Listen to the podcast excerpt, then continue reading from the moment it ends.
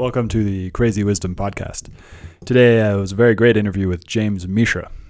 James is uh, starting a stealth company in the AI space and has had a long, long experience with artificial intelligence. So we went into kind of a deep dive on what the current state is. Uh, we did this a few months ago, so it's not totally up to date, um, but it is probably still some good information there if you are a novice and want to understand more about um, artificial intelligence and where it's headed. So I hope you enjoy this. If you do, please find us on Spotify, Stitcher, iTunes, any of the major podcasting platforms, and go ahead and subscribe. And if you're feeling very generous, go ahead and leave a review as well. As always, I'm on Twitter at Stuart Alsop III. My DMs are open. I would love to hear from you, hear what you think about this episode or any of the other episodes I'm doing. Have a great day. So, welcome to the Crazy Wisdom Podcast. My guest here is James Mishra. He is a, a former software engineer at Uber, and he's currently working on a startup. Uh, really excited to have you on. Welcome, welcome to the show. Yeah, I'm uh, happy to be here. Yeah. What are you most excited about right now? Um, that's uh, that's really deep. I mean, a whole lot of things.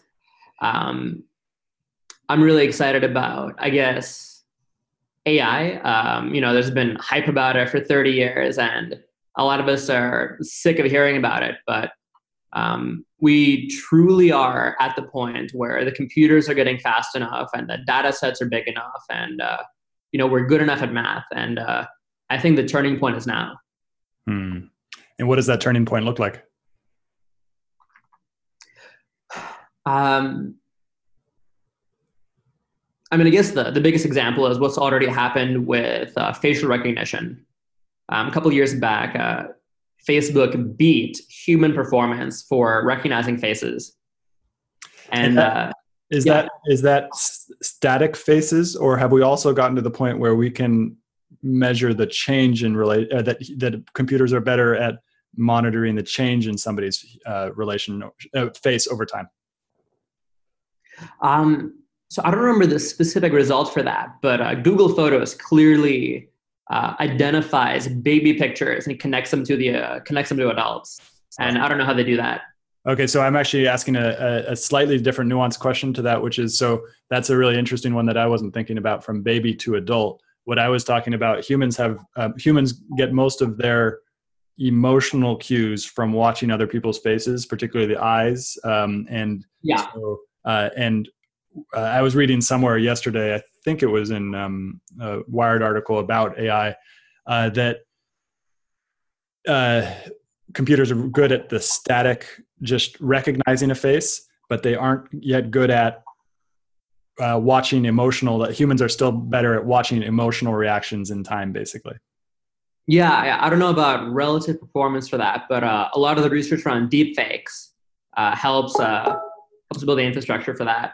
That's a really interesting. So yeah, the deepfakes are doing that essentially because they are they are they are merging the face over time. Uh, at least they're producing that on a on a using using software. What for non-technical people? Uh, what is the most important thing they should know about AI?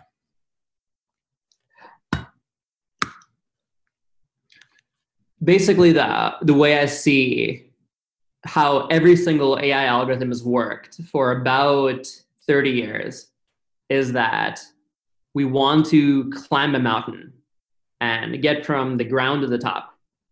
And uh, the sort of destination or like sort of beating human performance is, uh, is this top of the mountain. And uh, we started at the bottom.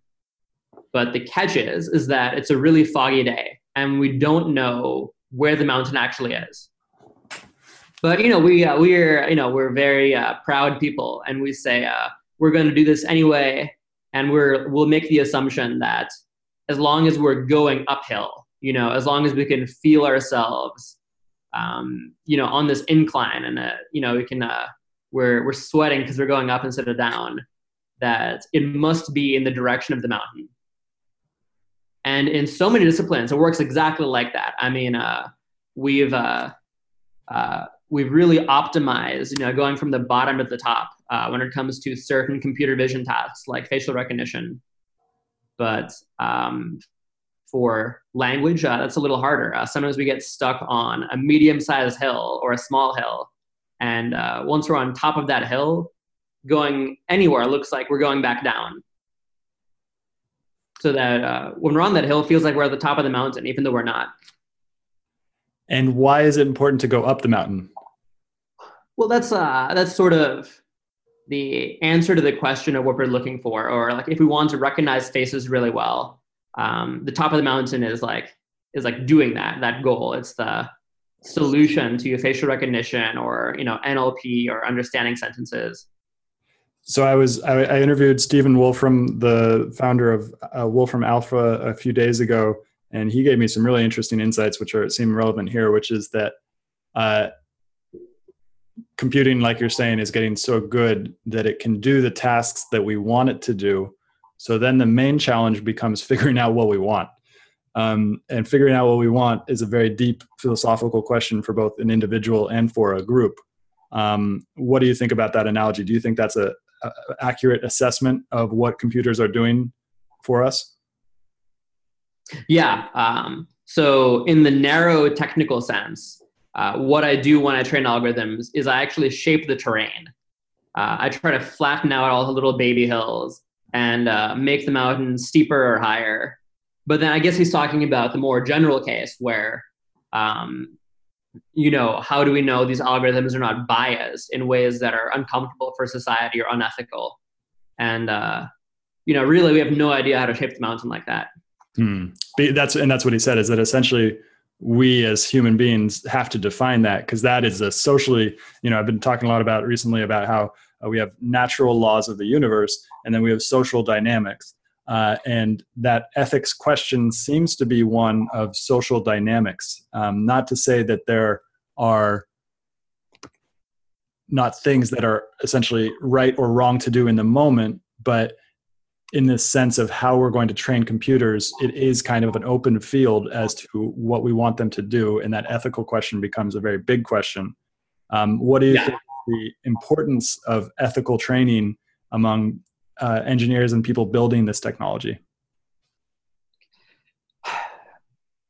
That's a really complicated question. I mean, of course, the uh, you know the ethics matter a lot, and historically, we have not focused about that enough that said, I don't know if a lot of the exact details we're hashing out will be what we want to do in 20 years or um, you know i think we're working on the first draft. And uh, that's that's uncomfortable because uh, you know if uh, someone like me wants to say you know i don't agree with uh, you know with this ethical idea it just it just sounds unethical. But really uh, um, you know, in medicine or in the military, you know, they have very strong codes of ethics, but it took them hundreds of years to build a, you know, the idea of what is a war crime or, you know, what is unethical in medicine. And uh, those fields have the strength of those uh, principles after building them from a long time. That is very interesting point. And now technology and culture are starting to what i see is that technology and culture are starting to this extremely quick feedback loop which whereas before you know thousands of years ago it would take 100 years for some major change to happen. You know could happen more than one person's lifetime. And now that period of time between that feedback loop between t- technology and culture is getting shorter and shorter and shorter.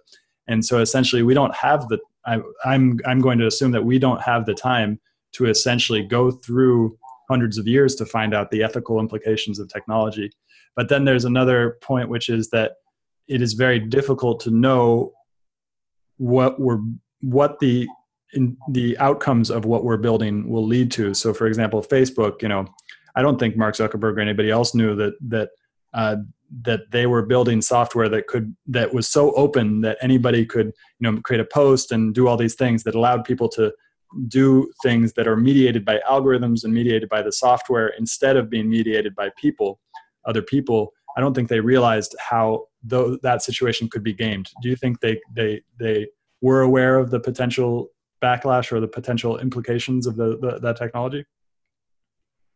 Any platform that sells advertising knows this. Uh, that's that's the value proposition of the advertising. uh, if I want to do a huge ad campaign, the whole idea is that I am influencing millions. And on these, uh, on Google, you know, the ads look like search results. On Facebook, the ads look like posts. Uh, same thing with Twitter. So it follows that organic posts can do this too. And what you're saying is, so they they they did know that that that because because there's the advertisement part but then there's the bot part and that wasn't as much of a problem on facebook but it was very much a problem on twitter which which you could create fake accounts um, i would love to i just got reminded of i would i would love to have a conversation about where that goes as these as ai gets smarter in these bots do, do these bots have more potential for looking like looking being more convincing replications of other human beings yeah i mean um, facebook and google both really benefited from the product intrinsically fighting fraud. On Facebook, you connect pretty much only with your friends, and they all have their real name and their real photograph, and they connect with everyone else as your friend too. Uh, it's hard for a bot to uh, sneak in and become your friend unless you truly just want to friend anyone. and, and, you know, a lot of people do. And then on Google, uh, you know, it's basically the same thing where popular pages link to other popular pages and uh, if you're just some uh, random person that creates fake things. Um, and of course, people have all kinds of search engine optimizations to try and climb up to the top of the results. But then uh, Google figures out something else and they push them back down. And so that, but Twitter didn't have that. Twitter had essentially had a more open platform, so they're allowed they allowed a lot more bots in. Yeah. Correct. Um, I mean, everyone on Twitter can be anonymous. Uh, until recently, you didn't need a phone number or anything. Uh, now they do.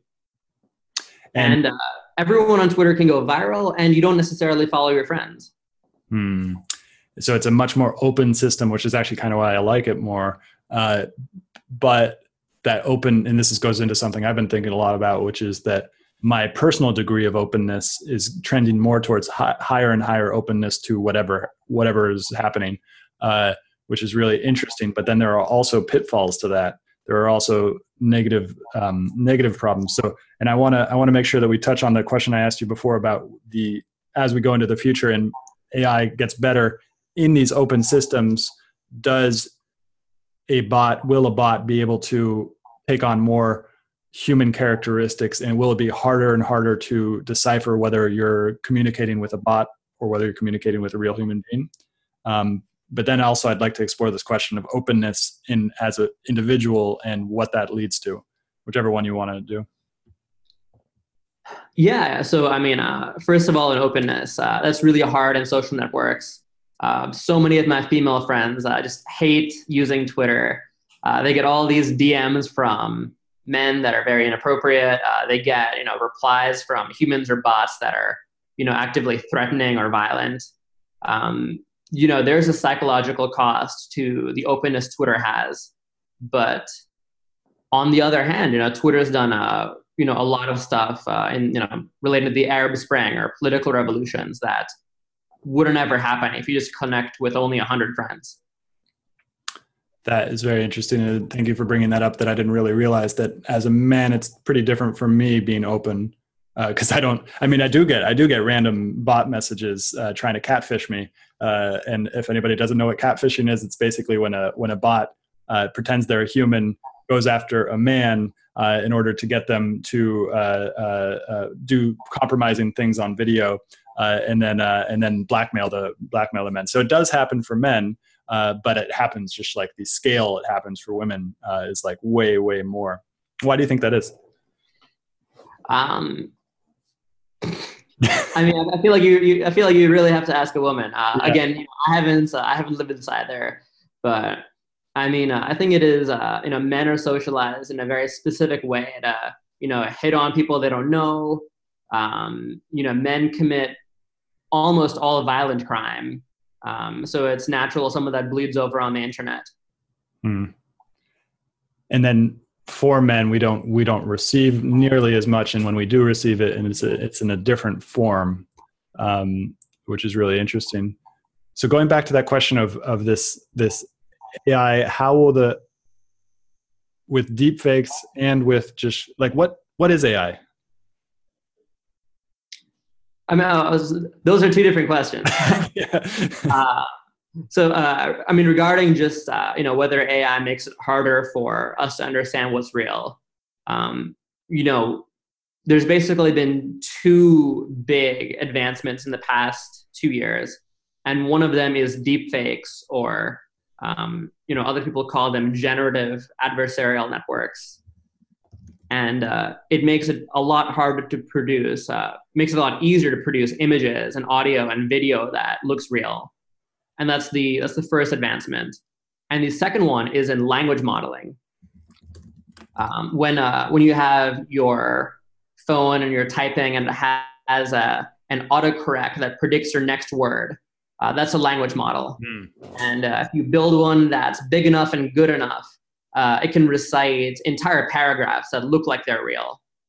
And uh, OpenAI, um, this uh, you know beautiful you know AI nonprofit that uh, I think went corporate recently, they produced this giant language model called GPT-2, and uh, they actually said it was so powerful that they wanted to withhold it from the public because uh, all of these people running bots could now produce entire paragraphs or essays that um, look realistic. Although if you dig deep in on on a whole paragraph, maybe it doesn't make sense yet, but it's very close. And what does this mean? Does this mean that a bunch of writers are about to be put out of work?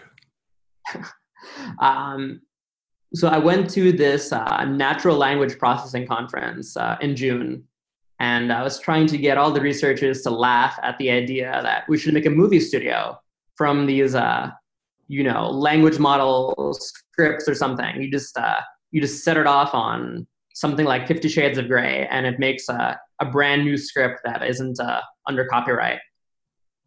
Um, of course, we're many, many, many years away from doing that for real, but it is scary how good these models are. And if you sift through enough of the output, and it makes infinite output, right? I mean, you can run it forever. Uh, if you sift through enough of it, you do get a lot of stuff that makes sense. Does does that sifting happen also also through software, or do you have to manually sift? um, so historically manually, but just uh, in the last week or so, there's this huge paper on text summarization, and the the amazing flex that the authors had is the abstract of the paper was actually the output of their own summarization algorithm. And we you know we've never seen something like that before. You know people have been trying to do summarization for 20 years mm. but now um, now we're getting something that a human could have written. And uh, and that is scary. If you stack all of these art uh, models together uh, you build a, a video deep fake and the script is from a language model and uh, you you know edit it with summarization pretty soon uh, you get something that's a complete machine uh, no human intelligence but unless you really dig in, you won't notice. And that, and that we've already been see, starting to see that with I think it was Sequoia investing in an artificial influencer, uh, uh, and and that's just weird. But it makes sense from their standpoint. I'm sure they're probably making money, and it, but it's just so weird. It's so cyberpunk. It's so like like what does this mean? I have like from this conversation, I have no idea what this means for in the next five years of me you know i'm writing i'm i'm producing videos all of this stuff can be faked what should i should i hire a uh, uh, or, or, should I, you know, build a, a, fake version of Stuart and then, you know, like like train models on on adapting what I write, and then and then you know what what what does this mean? Yeah, I mean, uh, I, there's probably companies out there trying to do that where you know they take your own writing or they summarize it or um, another big advancement in AI is uh, style transfer, uh, taking your text and making it look like it came from the Bible, um, or uh, or you know Shakespeare or something where you know they're also writing English text really you know similar to you would, but it's uh, they can transfer your style and uh, um, people are doing style transfer for images, uh, taking your selfies and making them look like Van Gogh portrait, portraits a friend of mine was was trying to do that for uh, for paintings uh, and then sell those paintings, uh, which w- w- was pretty interesting. And so, how do you know that it isn't hype right now that, that we're actually are close to this? I mean you've already been explaining a bit, a bit about why you know it's not hype but but why why why are you so convinced that right now is the difference? Um we're starting to see you know real economic results. Uh, you know facebook benefits from having superhuman facial recognition. All of those photos and tagging and uh, metadata that makes facebook the number one platform that allows them to sell those ads and uh, there are more direct applications of applying computer vision to MRIs or CT scans or you know self-driving cars. Uh, for decades, AI basically didn't make money, but now it's really about to. Mm. And are are you paying attention much to what's going on in terms of China? And like you, it seems like you read a lot of these papers. Yeah. Uh, are you reading papers that come out from China? Are they in English? Can you do you have access to that? Yeah, I mean, uh, scientists, uh, you know, around the world uh, all communicate in English. It's uh, it's you know what they have to do. Although, you know, as the world gets bigger, I think people are publishing more things in their native languages. And it seems like what you're taught, this technology will make it easier to do cross cross language border things as well. Like you publish your paper in English, and then it uh, it can also translate into Chinese. Is there is there much translation being done into these natural language processing? Um, well, of course, there's you know things like Google Translate, and uh, you know it's a truly amazing demonstration of these neural networks and language models translating from you know something like more than 100 languages i don't know if we're ready to do that on scientific papers that are full of jargon equations and um, yeah jargon and whatnot but you know it's not hard to imagine that a search engine would help you find uh, documents that are in different languages. So I'm going to bring in a piece that I learned from this book called Range. Uh, in this book, Range uh, talks about how over specialization is not necessarily the best thing to do. And it, a key argument that he has is that uh, we, as human beings, our IQ, our you know our measures of of natural intelligence or our measures of uh, uh, genetic intelligence. I don't mean to say that IQ is is actually that important of a of a metric, but IQ doesn't is not changing from generation to generation. But the thing that is changing from generation to generation is our ability to um, work with abstract concepts. So each generation of younger people gets better and better at kind of having a much larger library of abstract concepts language that they can work with and they can they can communicate with uh, and so what you're bringing into this makes me approach that with a very interesting idea which is like what is the if if the computers can get so good at dealing with abstract concepts and creating abstract concepts how will human intelligence shift in order to adapt to that? And i'll give an example because you know us at our age we grew up with google and google allowed us to make it we adapted to google in that you know that information isn't so important anymore. Like that one piece of information isn't important. We can just go look it up. And i'm sure as an engineer you're you're even more on that side. And so we adapted to google what how will we adapt to ai where does that go in terms of um, what we humans will start to focus on? Yeah i think uh, software engineers have already been living this kind of life.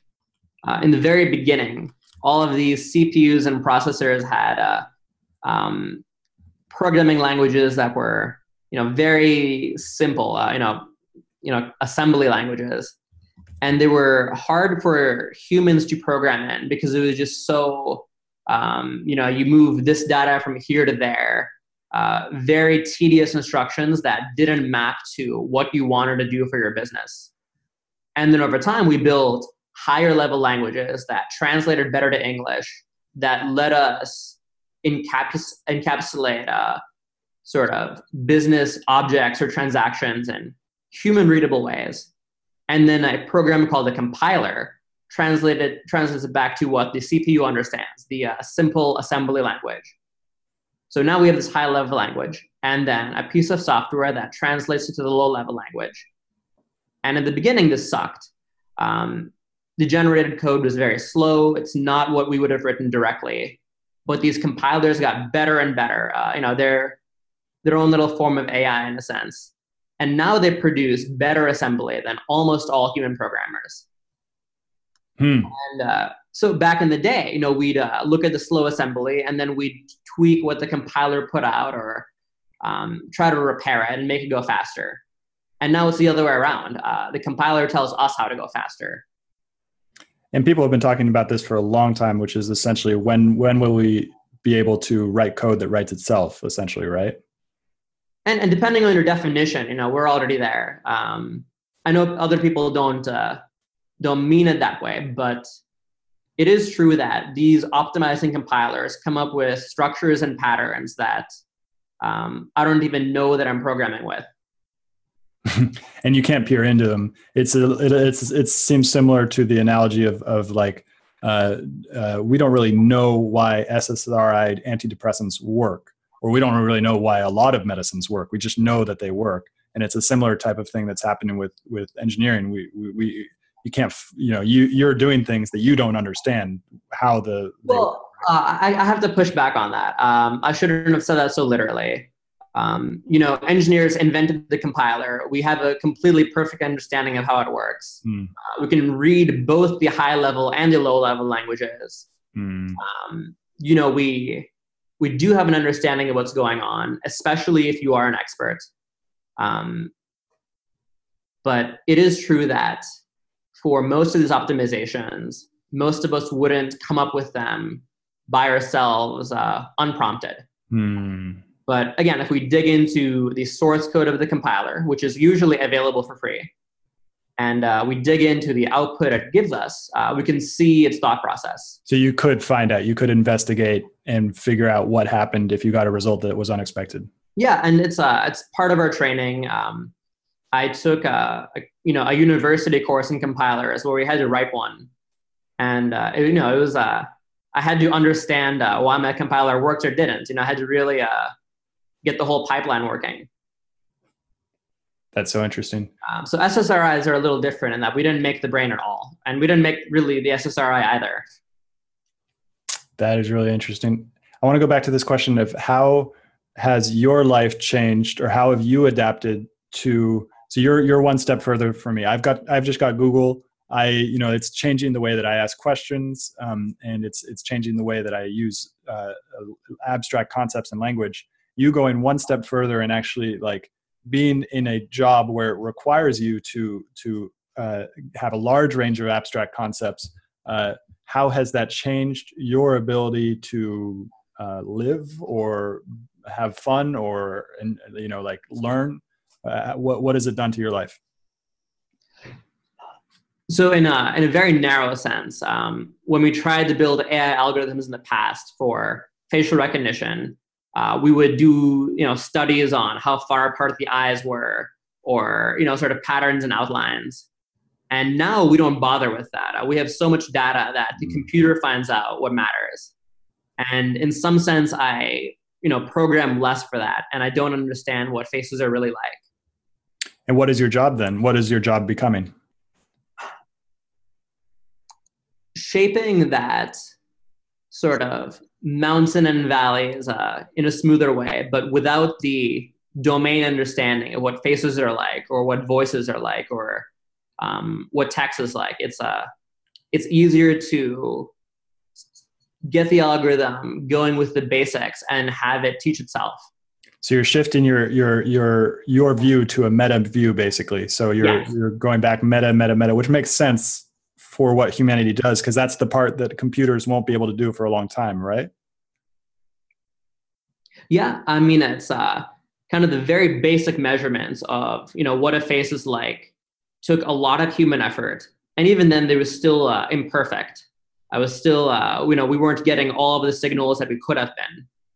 And now the computer does that, and now we think, uh, you know, we can detect faces. Uh, what do we do with them? You know, what, uh, you know, now we think more about the business. Hmm. Okay, so here's a question that you you'd probably be uh, pretty good at answering. What will what will the effect of AI be on business in the next two years? In the next two years, oh, that's Uh, that's the hardest interval to predict. Um, Why? Why two years that? ago, I would never have predicted today. Um, actually, funny past story. Uh, in late 2016, I went to uh, this machine learning conference and I saw all of this effort, uh, work on language models. And my best friend and I quit our job to start a company uh, applying this to customer support tickets. Uh, we wanted to build an email client where uh, we searched every email that came in and tried to find uh, the answer in your company's internal database or in past emails or even on Google. And it was uh, it was hard, uh, you know, for classic startup reasons, but also because uh, the machine learning was not as far as I hoped in 2017. Now it is. But yeah, now it's about to be 2020 and again, we have these giant models like GPT-2 and such a deeper mathematical understanding, and the computers are all faster and cheaper. And uh, now I'm kicking myself because uh, you know maybe now is the right time, but I uh, I was just two years too early. And that that okay, so there, I've got a whole bunch of different ideas that are coming. We could go for this one. One is geopolitics and the effect of AI on geopolitics, state governments running how important this technology is to national interests. Uh, and then the other one is timing of business and uh, how how this kind of feedback loop that we were talking about is making the timing of business so important. Uh, but it's also crazy because you go on product hunt and all of a sudden, you know, you have an idea and then you go on product hunt and 20 other people have already done it already. So it's like, what, what either one you want to go down, what, what do you feel like most interesting to, to talk about? Um, yeah, so you know, national security or how this affects governments. The uh, the big example I give is that you know, in the aftermath of World War II, both America and the Soviet Union tried to capture as many Nazi scientists as they could, and then um, you know we put our Nazis to work uh, building rockets and ultimately uh, creating a lot of the early innovations that got us to the moon. And uh, it's it's amazing to think, uh, you know, what if the Soviets got all of the scientists? Uh, what if, uh, you know, what if we were just behind on that and uh, the Soviets got to the moon? And I mm-hmm. think we're we're about to lose the war on AI talent. Um, so much of the good talent is in Canada, and uh, you know they have come to America to work at Google or something. But you know, if we really care, you know, the best AI talent should have been in America to begin with uh, to say nothing about uh, the talent that China is developing. Well, this gets into something really interesting because so you've got the China part, and China is the only country with a very, very firm border around its internet. Um, uh, uh, the rest of the world is open in its nature of the business. That might charge uh, open in its nature of um, of the internet uh, that might start to change very soon. We might start to see a lot more national borders around different countries. But until that happens, it's almost like a, a virtual uh, virtual space of intelligence. So the fact that there's a bunch of people in Canada who are really good at AI might not necessarily mean that U.S. citizens don't get access to that. It means that U.S. government probably doesn't get access to their to their to their intelligence. Uh, but that's a uh, this is an interesting concept that's coming up to me right now is just this this how is the online virtual network of intelligence changing national interests? Um, what do you think about that? So yeah i mean uh, obviously we're cool with the canadians and uh, you know many of them do come to america because all of the big industrial labs are here at you know google and facebook and microsoft. And um, Autodesk and so many other companies.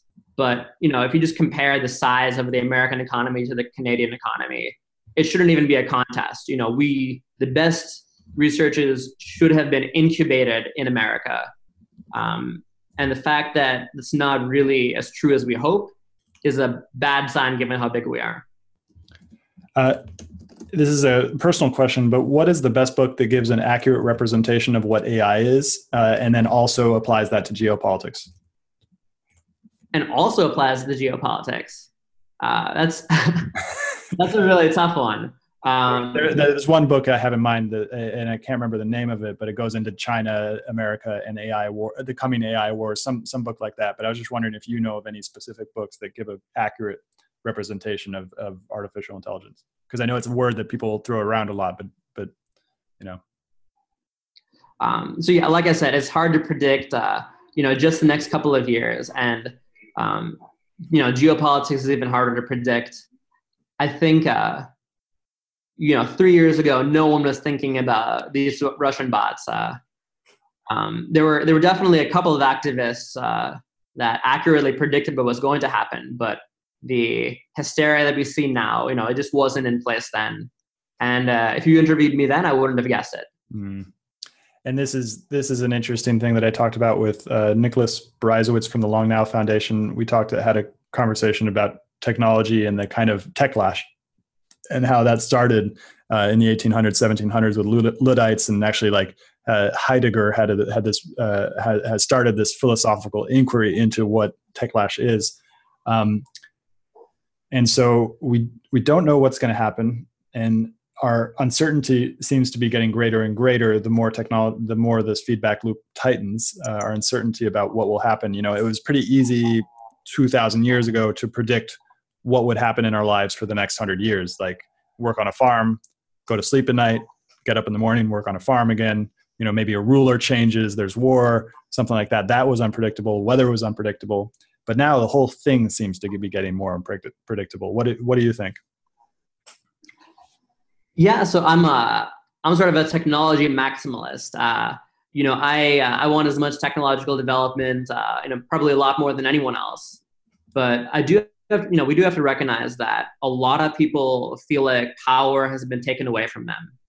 Um, whether or not that's true you know, uh, I think Facebook and Twitter has empowered the average person to mm-hmm. actually reach an audience of millions, but it also uh, it also has influenced a lot of people for the worse.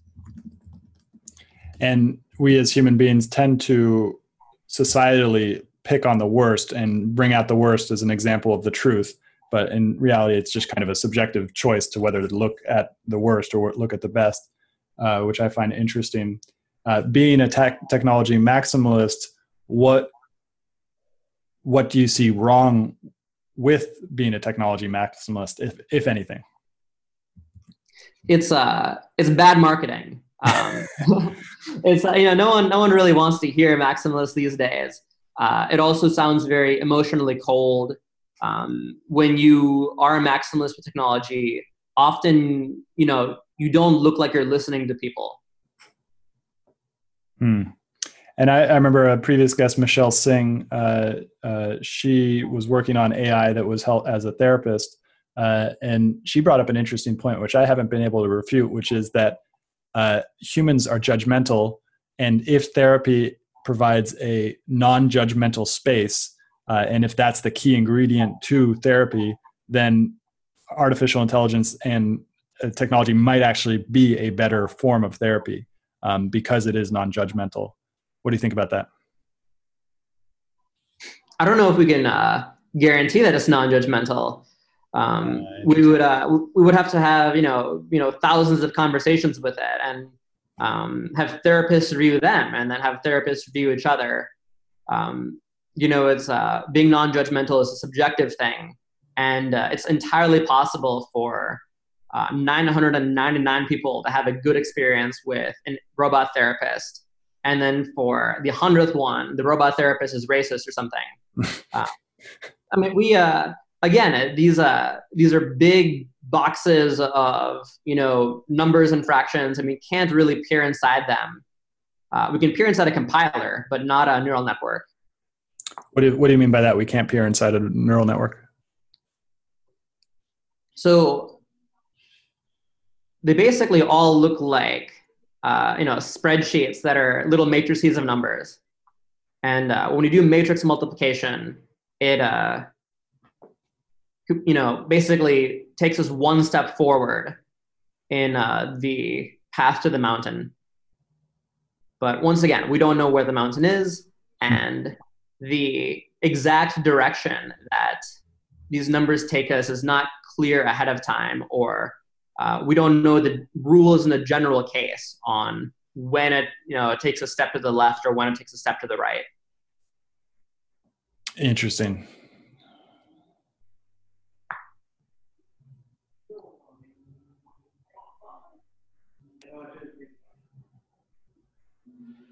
How has your life been affected by technology? We've already kind of touched on a little bit, but what are some of the benefits that technology has brought into your life? um, well, so I used to work at Uber, and uh, I always give uh, you know Uber as this wonderful example of you know technology doing good. And it's funny just because so many people hate Uber, and it's uh, such an unpopular take for me to say to other people. But uh, it is this, you know, very slow application of AI where in the beginning it was just Travis texting a, a black car driver and there's no AI. And now there's all of these algorithms so that when a driver finishes a trip, they have another one immediately and they're not waiting or not making money and there is algorithms and data science for safety and anti-fraud and you know keeping the platform um, you know letting everyone trust the platform more and uh, every rollout of one of these features you know shows us the benefit of um, you know models and technology. And how has that affected your life in a positive way?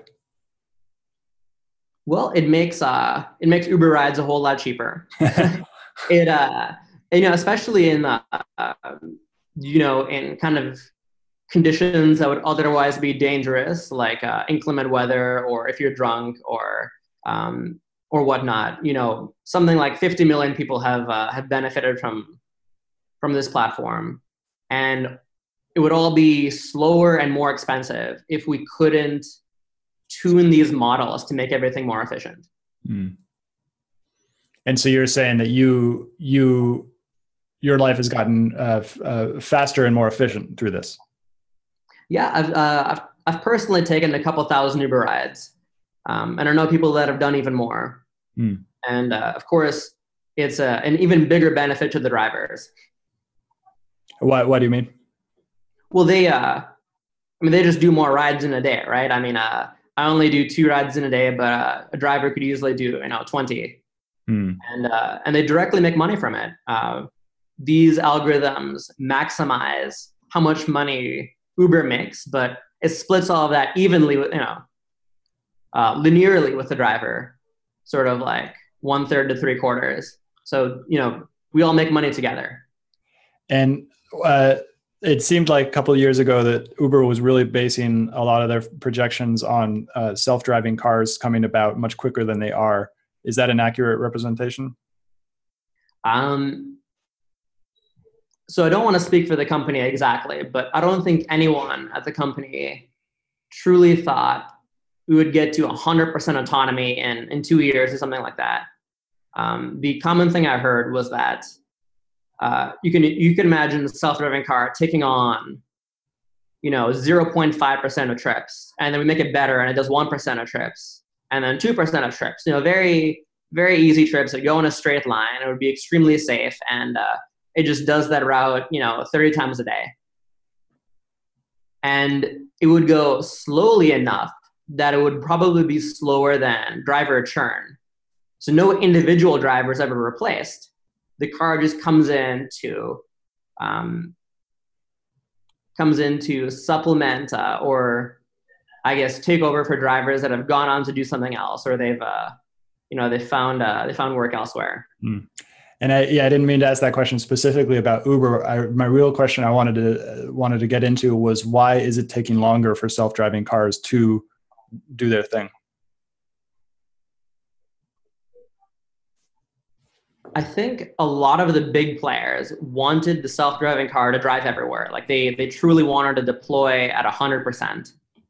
Um, I think now we do have the technology to, you know, do 1% of trips. Mm. Um, you know, don't quote me on that. I don't speak on behalf of anyone, mm-hmm. but you know, the marketing that definitely Tesla has is that, uh, you know, this autopilot will eventually take you everywhere. And, um, they, they're really betting the farm on just that. And the same thing with, uh, with Google.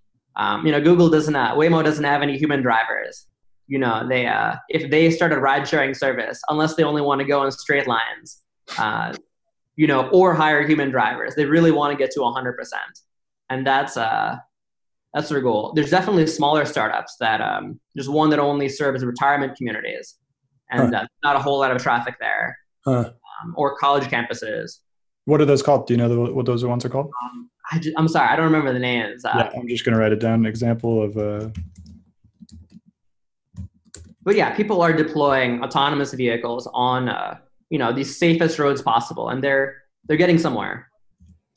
And so, in these specific use cases, they there there there are self fully are they fully self driving cars, like end to end? Do you know? Well, I haven't ridden in one. Um, but I, uh, I imagine that any real deployment of self-driving cars will have a, a remote driver that can take over. Um, you know, it's one of these things where if you're, you know, in your self-driving car and it starts raining and uh, your car gets confused, uh, you you would like someone to take over driving. Maybe in a Tesla, that's you, but in a Waymo vehicle, it would have to be someone that's not in the car. Mm and that's the interesting thing about being in San Francisco. And there are all these cruise uh, cruise vehicles all over the place, uh, and they've got these engineers. They've got like three engineers in uh, in all these cars, and it's so interesting. And, and now knowing that you know self driving cars are going to take a little bit longer to to to to fully come to the market than we had expected. It's so funny watching them because I think like you're paying them engineer salaries, uh, and so it's probably not profitable from a like if they're just trying to take a competitor to Uber type of standpoint. Um, here's a question I want to ask. You don't have to answer it because this would be a question that that that is specific to Uber. How much of Uber's business is actually making um, money off of the rides as opposed to the data surrounding the, the rides, the machine learning um, IP that they're creating, all this different stuff. Do you feel comfortable answering that question? So uh, actually, I want to jump in on the last thing you said. Sure. Uh, I can't speak for Cruise specifically, but a lot of these companies uh, don't have engineers in uh, in the front seats. Uh, interesting. Um, they uh, you know they're driving. You know, there's one person uh, hovering over the steering wheel, and there's another person looking at the laptop to make sure the car is about to recognize the stoplight that's approaching. Those okay, so those aren't engineers. They, used to be, they used to be engineers, but they're no longer engineers anymore in in the car. Yeah, I mean, uh, a lot of uh, I guess like operations people or you know non-technical people, um, they just have to be able to read the laptop. Hmm. That's so interesting. And what about uh, your next question? Yeah.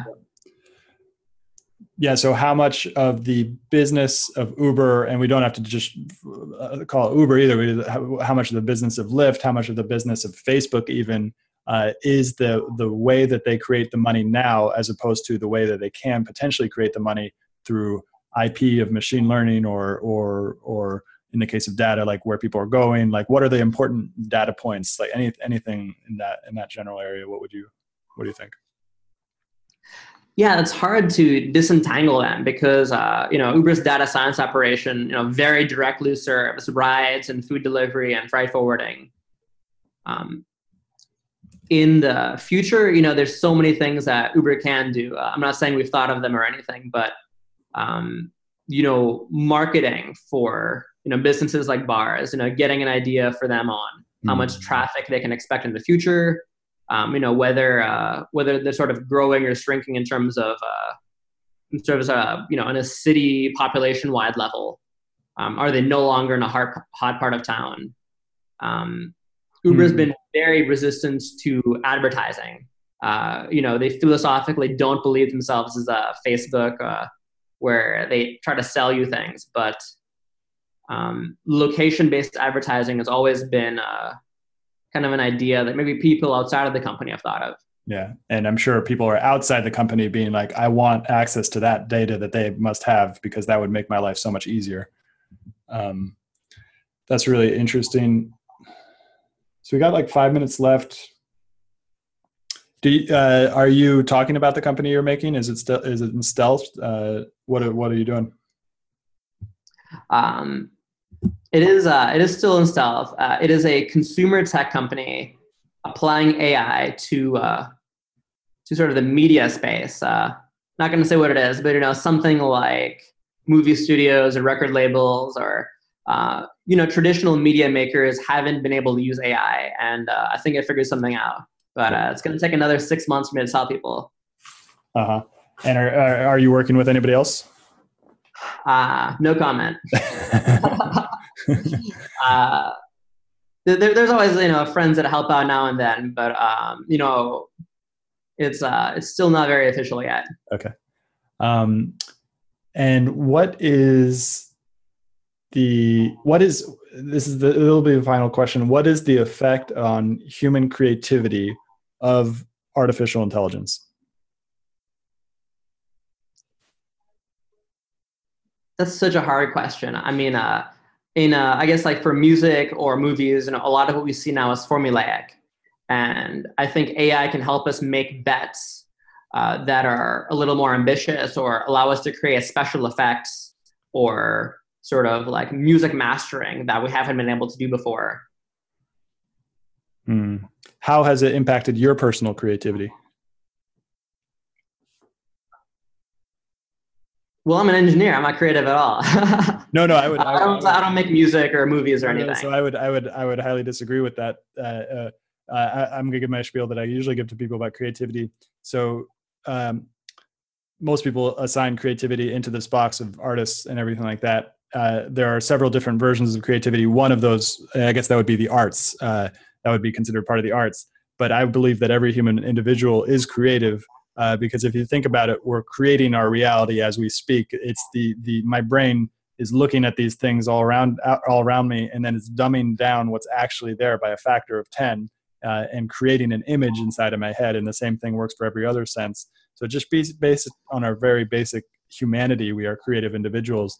And then I would say an engineer is highly creative because you are creating things. You're you're you're yeah. using what other people have built, and then you're you're uh, putting those into new um, new conglomerations, new combinations, and then you're even creating your own software as well. Uh, so, given that sense of creativity, how has it impacted your your your creativity? Yeah, so I mean, just for uh, you know, writing prose, uh, you know, there's all these cute little tools like Grammarly or Google Translate. Um, for writing code, uh, there's more and more tools that give you hints on where's the right way to go. Uh, you know, stuff like static analysis or IntelliSense or the optimizing compilers we've talked about. Um, there's a, a, dozen startups trying to help you search through code or um, the whole no code movement. Uh, there's you know there's a hundred companies in the space. That's really interesting. Uh, so anything else you think would be really valuable to for my audience to understand about uh, artificial intelligence before before we end? don't be scared. Um, in the long run, we all get a tool that makes us more powerful. I love that. All right, cool. Uh, and how can people find out more about you and what you're working on once it's once it's live? Uh, you can follow me on Twitter. Um, my username is R I S H M I S H R A. How do you how do you say that? Uh, Rish Mishra. Okay, Rish Mishra. Cool. Uh, well, yeah, thank you so much for coming on the show. It's been yeah, really- it was a pleasure. Yeah. Hope you enjoyed this episode with James Mishra. If you did, please find us on iTunes, Spotify, Stitcher, any of the other major podcasting platforms. Uh, as you know, I am releasing episodes every Monday, Wednesday, and Friday. Um, and I'm releasing them pretty early in the morning, so it'll update to your iTunes account and any other kind of thing that you are listening to podcasts, by the way, go go find us and subscribe. Uh, so yeah, I will release episodes every Monday, Wednesday, and Friday. I've got about 25 more in the pipeline now. Um, and uh, once I get back to San Francisco in mid March, I'm going to go back on that uh, much more intense schedule of one or two, three interviews a day because uh, I love doing this so much. So have a great day. Uh, find us on iTunes. Uh, come find me on Twitter at Stuart Alsop, III. Have a great day. Thanks.